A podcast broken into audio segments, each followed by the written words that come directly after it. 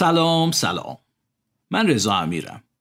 و این یه قسمت ویژه از پادکست مهرنگیزه که بین قسمت 22 و 23 منتشر میشه. تو این قسمت می‌خوام از یه چیز خیلی مهم بگم که سال هاست دارم بهش فکر می‌کنم. اسم این قسمت هتل کالیفرنیا است. احتمالا می‌دونید که هتل کالیفرنیا اسم یه ترانه بسیار مشهور از گروه ایگلزه که در دهه هفتاد میلادی ساخته شده دقیق رو بخواید سال 1976 یعنی چهل و هفت سال پیش.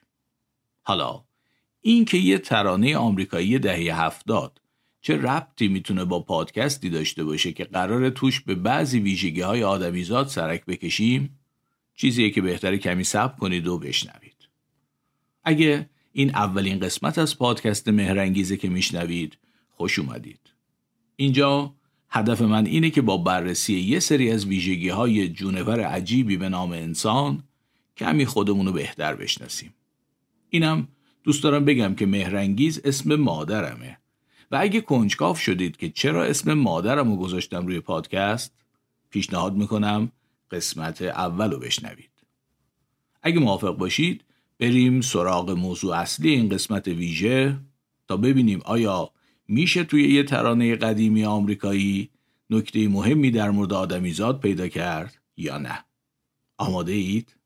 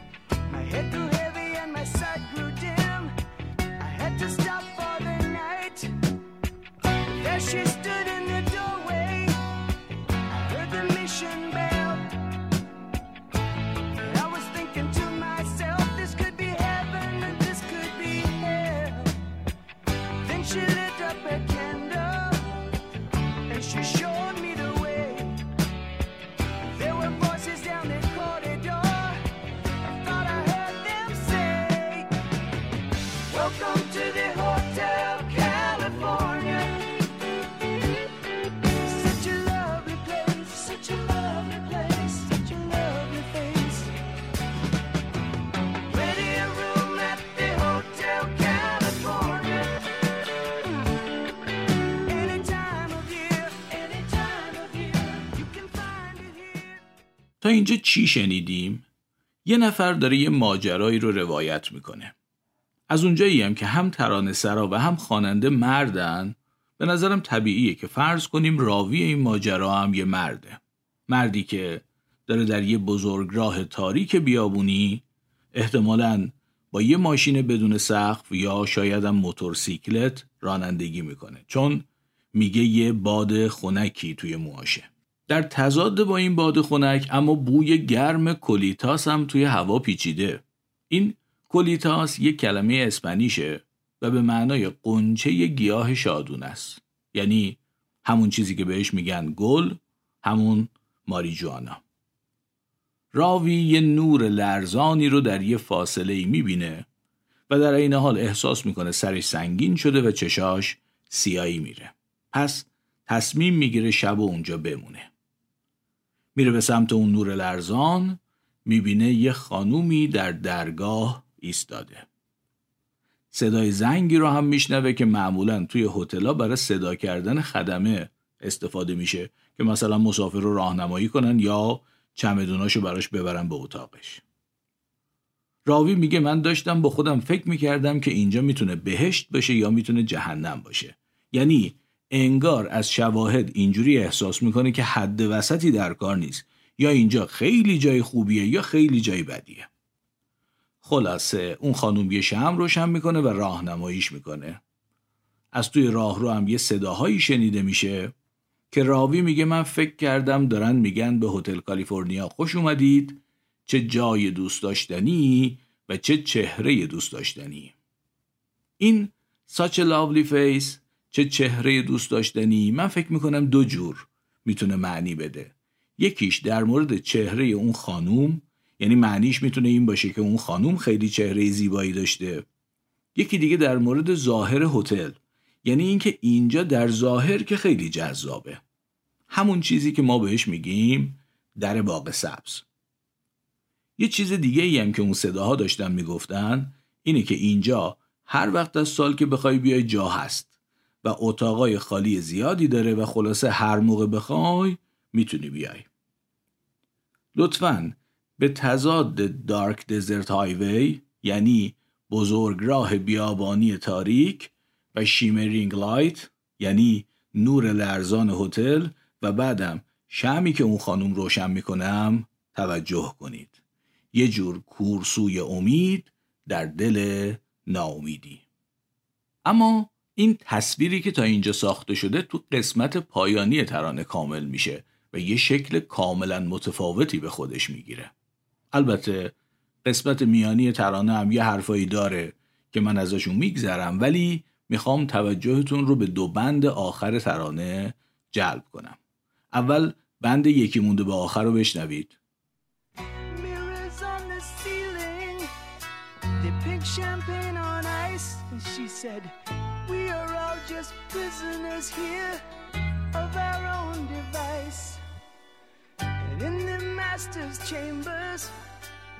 Gathered for the feast.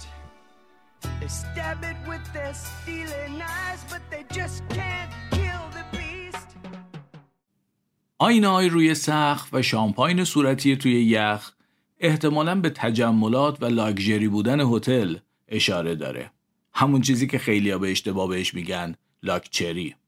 اما بعدش یکی از مهمترین قسمت های ترانه رو میشنویم.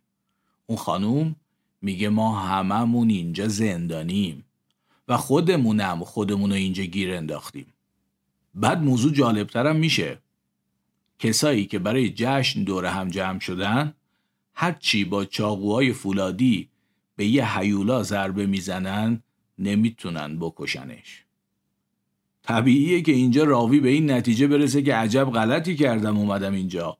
بابا صد رحمت به همون بزرگراه تاریک بیابانی که سگ توش بر نمی‌زد. اینجا دیگه کجاست من گیر افتادم. و حالا بند آخر رو بشنوید.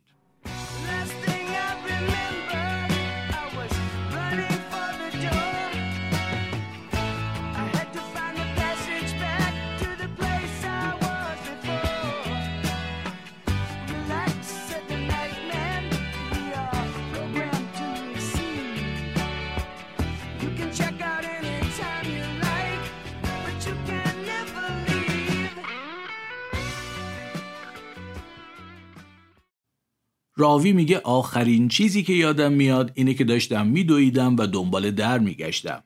باید راه برگشتم به جایی که قبلا اونجا بودم و پیدا می‌کردم. ولی نگهبان شب نایتمن بهش میگه آروم باش برنامه اینه که ما در خدمت شما باشیم. شما اینجا هر وقت بخوای می‌تونی اتاقتو تحویل بدی ولی هرگز نمی‌تونی خارج بشی. و اینجا پایان تران است. به اینم توجه کنید که تا حالا ما فقط یه خانوم دیده بودیم.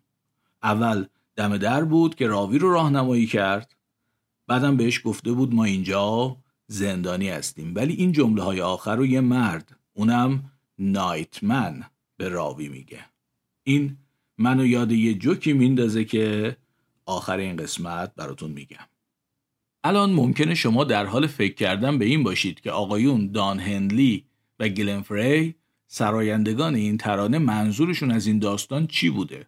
ولی راستش اصلا اهمیتی نداره اونا منظورشون چی بوده. یا اهمیتی نداره که اصلا منظوری داشتن یا نه. مهم اینه که ما از این ترانه چی می‌فهمیم. من یادم زمان نوجوانی یه داستان علمی تخیلی کوتاه خوندم. گفتگوی یه استاد ادبیات که عاشق شکسپیر بود با یه کسی که ادعا می‌کرد می‌تونه گذشتگان رو به زمان حال بیاره. استاد ادبیات میگه تو واقعا می‌تونی گذشتگان رو به این زمان بیاری؟ مثلا می‌تونی شکسپیر رو بیاری؟ اونم میگه اتفاقا کردم این کار رو یه موقع اووردمش استاد ادبیات میگه پشمام تو شکسپیر اووردی به زمان ما؟ طرف میگه بله اتفاقا چون خیلی علاقه داشت بدون الان مردم در مورد آثارش چجوری فکر می‌کنن؟ تو یکی از دوره های شکسپیر شناسی خودت ثبت نامش کردم. استاد مجددا میگه پشمام یعنی شکسپیر سر کلاس من نشسته. طرف میگه آره ولی آبروریزی شد مجبور شدم زودی برش گردونم. استاد میگه چرا؟ میگه آخه تو امتحان پایان دوره رد شد. امیدوارم نکته داستان رو گرفته باشید.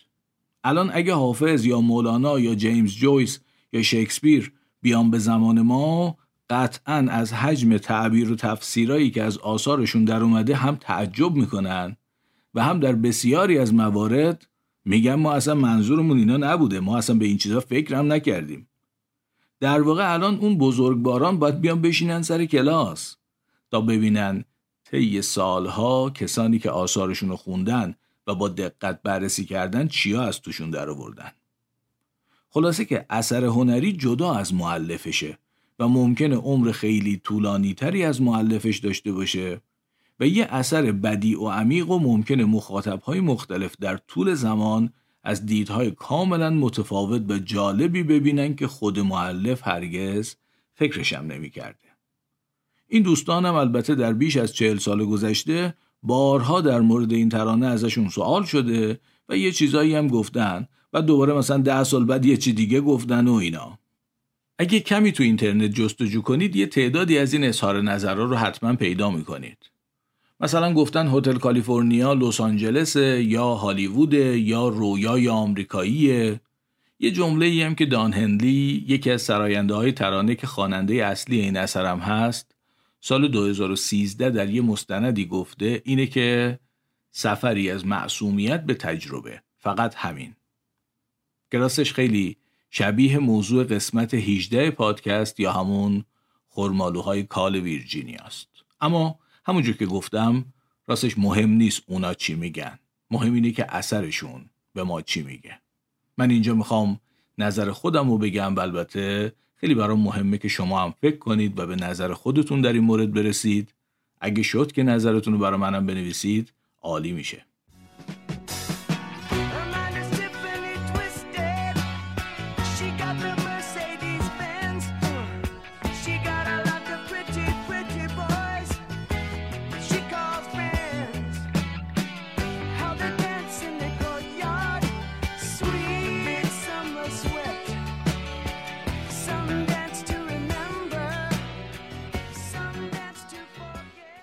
مولانا در کتاب فیه مافی حکایتی داره که من براتون از رو می‌خونم. گویند که معلمی از بینوایی در فصل زمستان رائه کتان یکتا پوشیده بود. یعنی یه لباس کتونی یه لباس یلا پوشیده بود یه همچی چیزی. مگر خرسی را سیل از کوهستان در رو بوده بود میگذرانید و سرش در آب پنهان. کودکان پشتش را دیدند و گفتند استاد اینک پوستینی در جوی افتاده است و تو را سرماست آن را بگیر. استاد از قایت احتیاج و سرما در جست که پوستین را بگیرد خرس نیز چنگال در وی زد استاد در آب گرفتار خرس شد. کودکان بانگ می داشتند که ای استاد یا پوستین را بیاور و اگر نمی‌توانی رها کن تو بیا. گفت من پوستین را رها می کنم پوستین مرا رها نمی کند امیدوارم متوجه شباهت این حکایت مولانا و داستان هتل کالیفرنیا شده باشید. یه چیزی را اول به اختیار خودمون میریم طرفش بعد متوجه میشیم اونی که از دور به نظر میومد نیست و تصمیم می‌گیریم بیخیالش بشیم ولی اون دیگه ول نمی‌کنه. من پوستین رو ول کردم. پوستین منو ول نمی‌کنه. فکر می‌کنم دیگه باید نظرم معلوم شده باشه. ولی می‌خوام واضحتر هم بگم.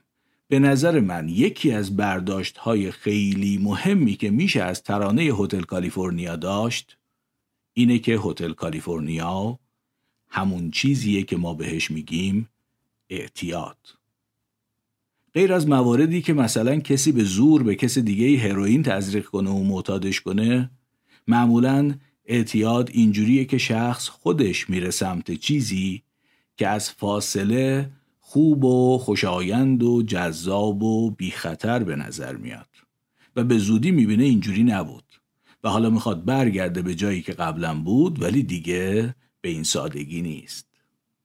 امیدوارم متوجه این موضوع هم باشید که این حرف فقط در مورد اعتیاد به مواد مخدر یا مثلا الکل نیست. اعتیاد به پرن، قمار یا حتی اینستاگرام هم همین جوریه. یک کلیپی هست از دونالد ترامپ رئیس جمهور سابق آمریکا. راستش من از این مرد اصلا خوشم نمیاد اما چیزی که توی این کلیپ گفته بود به نظرم خوب بود. و با caption ی تو مایه های همین چیزی که تو این اپیزود در مورد هتل کالیفرنیا گفتم پستش کردم توی اینستاگرام. و جالبه که اون پست بیش از یک میلیون impression گرفت. دونالد ترامپ توی این کلیپ از برادرش به نام فرد میگه که ازش بزرگتر بوده و گرفتار الکل بوده. میگه برادرم آدم حسابی بود و شخصیت خیلی خوبی داشت ولی از من قبول کنید که به خاطر الکل خیلی زندگی سختی داشت. و مدام به من می‌گفت که مشروب نخور. همینطور به هم می‌گفت سیگار نکش. و من چون چنین کسی رو داشتم که مدام اینا رو به هم بگه تا حالا نه الکل نوشیدم و نه سیگار کشیدم. جمله آخر کلیپ ولی به نظر من از همه مهمتره که میگه ما بهتره به جوونا و کلا همه آدما اینو منتقل کنیم که بهترین راه برای گرفتار نشدن در دام اعتیاد شروع نکردنه. I had a brother Fred, great guy, best looking guy, best personality, much better than mine. But he had a problem. He had a problem with alcohol. And he would tell me, don't drink, don't drink. He was substantially older, and I listened to him and I respected, but he would constantly tell me, don't drink. He'd also add, don't smoke. But he would say it over and over and over again. And to this day, I've never had a drink. And I have no longing for it. I have no interest in it. To this day, I've never had a cigarette. I had somebody that guided me, and he had a very, very, very tough life because of alcohol, believe me. The fact is, if we can teach young people and people generally not to start, it's really, really easy not to take them. عباس سید این در پادکست پرسه دو اپیزود داره در مورد اعتیاد به نام حیولای خود را بشناس. اپیزودهای 17 و 18 پادکست پرسه که لینکشو می‌ذارم تو توضیحات این قسمت و پیشنهاد می‌کنم بشنوید. اما من فعلا می‌خوام از موضوع اعتیاد بیام بیرون و کمی وسیعتر به ماجرا نگاه کنم. خیلی چیزای دیگه هم هستند که ما بهشون نمیگیم اعتیاد ولی مثل هتل کالیفرنیا و پوستین فیه مافیه هستند. مثلا در یکی از آثار فاخر فرهنگی کشور خودمون سرکار خانم فتانه میفرمایند هم نامهربونه هم آفت جونه هم قدرم ندونه اینجا واسه تاکید بر این موضوع دو بار دیگه هم میفرمایند ندونه ندونه یعنی خیلی ندونه در ادامه میفرمایند که ایشون هم درو درنگه هم خیلی زرنگه هم با من بجنگه بازم از جهت تاکید بجنگه بجنگه که نشون میده خیلی بجنگه. اما بعد می‌رسیم به قسمت اصلی ماجرا. از این چیزاش خبر دارم اما چه کنم دوستش دارم. از این کاراش خبر دارم اما چه کنم دوستش دارم. هتل کالیفرنیا رو اینجا هم می‌بینید. روز اول خانم فتانه این آفت جونو از فاصله و قبل از وسال که ملاحظه کردن رو پیشونیش ننوشته بود که نامهربونه و اینا. خوشتیب، قد بلند، عطر تلق، تعریش، سایدای رگی و اینا. خانم فتانه هم با پای خودشون رفتن به آغوش ایشون و گرفتار عشق شدن. حالا از نزدیک متوجه شدن که این پوستین نیست و خرسه. اما دیگه دل گرفتاره.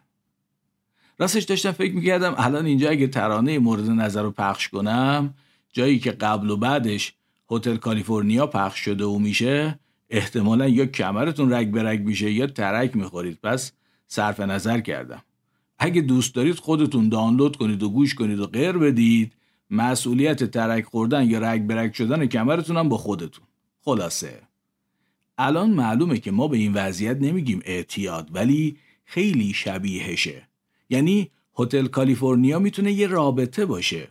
رابطه با آدمی که مثلا یه ویژگی برجسته داره خوشگله، خوشیکله، خوش سکسه یا مثلا مشهوره ولی دروغ میگه بیاعتنایی می‌کنه جواب نمیده هر وقت میخوایش نیست هدیه رو وانه کرده پس میفرسته. نگران نباشید اینم نمی‌خوام پخش کنم. آره خلاصه هزار تا ویژگی بد داره ولی وقتی وارد رابطه شدیم باهاش با پای خودمون با دست خودمون به خواست خودمون حالا از نزدیک داریم همه این ویژگی های نامطلوب رو می‌بینیم ولی دیگه دل گرفتاره. هتل کالیفرنیا خیلی چیزا می‌تونه باشه. کاری که فکر می‌کردیم خوبه و شروعش کردیم و گیر کردیم توش. رشته دانشگاهی که فکر می‌کردیم میشناسیمش و رفتیم توش و گیر افتادیم. حتی بچه دار شدنم می‌تونه هتل کالیفرنیا باشه. قبول دارید؟ حالا که تازه رسیدیم به اصل حرف و نظر من دوست دارم به یه نکته خیلی مهم توجه کنیم. الان در مثال خانم فتانه یه تفاوت مهمی هم با ماجرای هتل کالیفرنیا و پوستین فیه مافی وجود داره. هتل کالیفرنیا در داره میشه درشو بست. اون خرسه پنجه داره آدمو می‌تونه بگیره. ولی مثلا معشوق نامهربون که خودشم علاقه منده بپیچه به بازی که اینجوری نیست. در واقع این مثل برق گرفتگیه. ما میگیم برق آدمو می‌گیره در حالی که در واقع آدم برقو می‌گیره. همونجوری که خیلی ها فکر می‌کنن پتو آدمو گرم می‌کنه در حالی که اینجوری نیست. آدم پتو رو گرم می‌کنه. البته این آخری ربطی به بحث ما نداره همینجوری گفتم. اما در مثال برق قضیه از این قراره که وقتی کف دست یا انگشتای ما می‌خوره به یه جسم برقدار الکتریسیته باعث تحریک یه مدار عصبی میشه که باعث مشت شدن دست میشه به صورت کاملا ناخودآگاه و غیر ارادی. به همین دلیل هم هست که برقکارا یا مثلا کماندوها اینجوری آموزش می‌بینن که وقتی می‌خوان با دستشون یه چیزی رو تست کنن که برق داره یا نه با پشت دستشون این کارو می‌کنن. وقتی پشت دست با جسم برقدار برخورد می‌کنه یه مدار عصبی دیگه فعال میشه که ماهیچه های دیگه ای رو منقبض می‌کنه و دست رو بر میگردونه یعنی دست از اون جسم برقدار دور میشه. به این ترتیب وقتی اون برقکار پشت دستشو می‌زنه به جسم برقدار یا کماندو پشت دستشو می‌زنه به سیم خاردار برقدار فوقش ممکنه دستش بخوره تو صورت خودش. البته لطفا اینو امتحان نکنید چه کاری خوب خلاصه کسی که بدون دونستن این نکته و بدون دونستن اینکه مثلا یه سیمی برق داره اون سیم رو مثل هر چیز دیگه ای با روی دستش لمس می‌کنه دستش مشت میشه و سیمو می‌گیره. برق که دست نداره آدمو بگیره. آدم دست داره. ولی برق با اون مدار عصبی که توی ما هست باعث میشه ما که دست داریم بگیریمش. برق ما رو نمی‌گیره. ما برق رو می‌گیریم. می‌خوام بگم هتل کالیفرنیا توی مغز ماست نه بیرونش. همونجوری که یه مداری توی دست ما هست یا از دست ما شروع میشه بهتره بگم که در اثر لمس سیم برقدار باعث میشه ما سیمو بگیریم. و بهترین راهش هم اینه که سیم برقدار یا مشکوک به برقدار رو اصلا لمس نکنیم. مدارهایی تو مغز ما هست که باعث میشه یه جاهایی گرفتار بشیم. و این منطق اصلی هتل کالیفرنیاست به نظر من.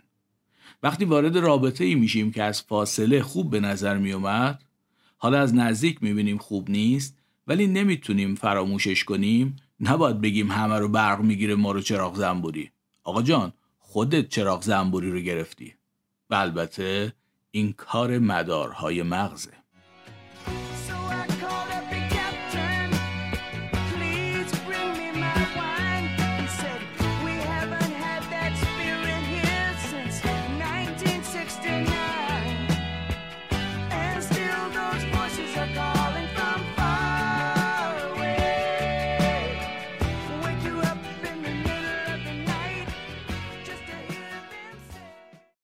من تقریبا چیزایی که می‌خواستم بگم و گفتم. فقط یه کوچولو بخوام برگردم سر ترانه هتل کالیفرنیا و اعتیاد.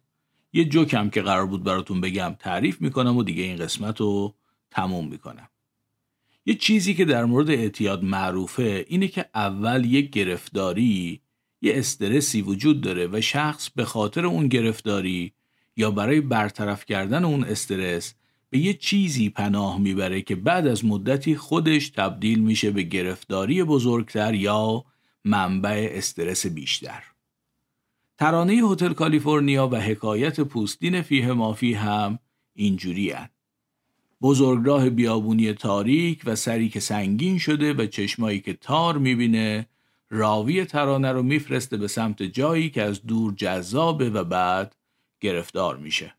اون معلم حکایت فیه مافی هم اول یه مشکل کوچیک داره یعنی لباس مناسب و گرمی نداره. بعد میره به طرف چیزی که به نظر میاد مشکلش رو حل خواهد کرد و حالا گرفتار مشکل بزرگتری میشه. مثلا خانم فتانه هم احتمالا اول در پاسخ به یه نیاز که خیلی مشکل بزرگی نبوده وارد رابطه ای شده و حالا مشکل بزرگتری داره. کمی اگه فکر کنید این الگو رو خیلی جاهای دیگه حتی در ابعاد کلان می‌بینید. و اما جوکی که قولشو داده بودم.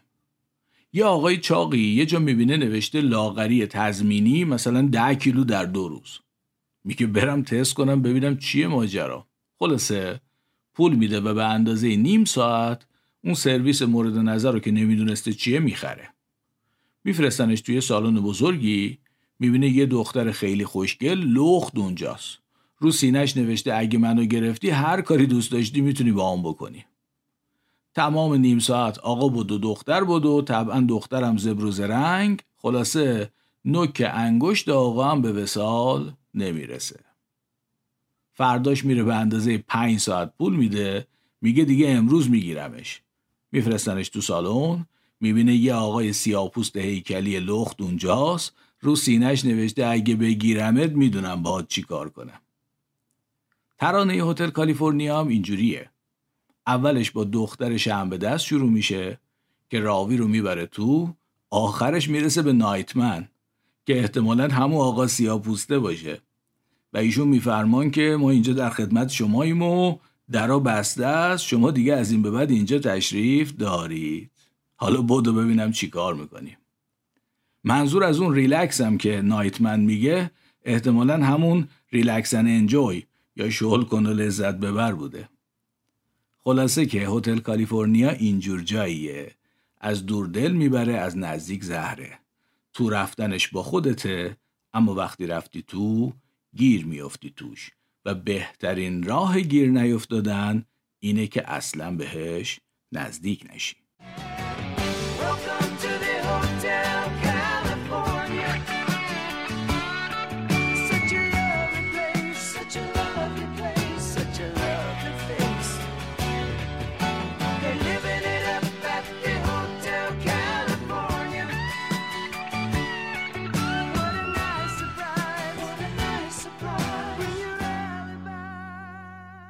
رسیدیم به آخرش.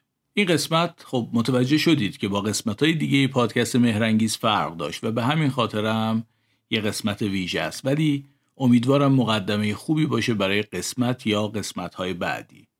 خواهشم ازتون اینه که فکر کنید و هتل کالیفرنیا های دیگه ای که به ذهنتون می‌رسه در سطوح مختلف حتی سطوح تاریخی، اجتماعی و سیاسی رو توی Castbox یا تلگرام برام بنویسید. غیر از اون لطفا به این قسمت بازخورد بدید یعنی نظرتون رو برام بنویسید. منم سعی می‌کنم خیلی زود با قسمت 23 وم بیام پیشتون. البته طبعا اگه زنده بودم و شد. شما هم تا اون موقع مراقب خودتون و خوبیاتون باشید. به عنوان موزیک پایانی هم سولوی گیتار پایانی هتل کالیفرنیا رو بشنوید که بارها به عنوان بهترین سولوی گیتار تاریخ انتخاب شده.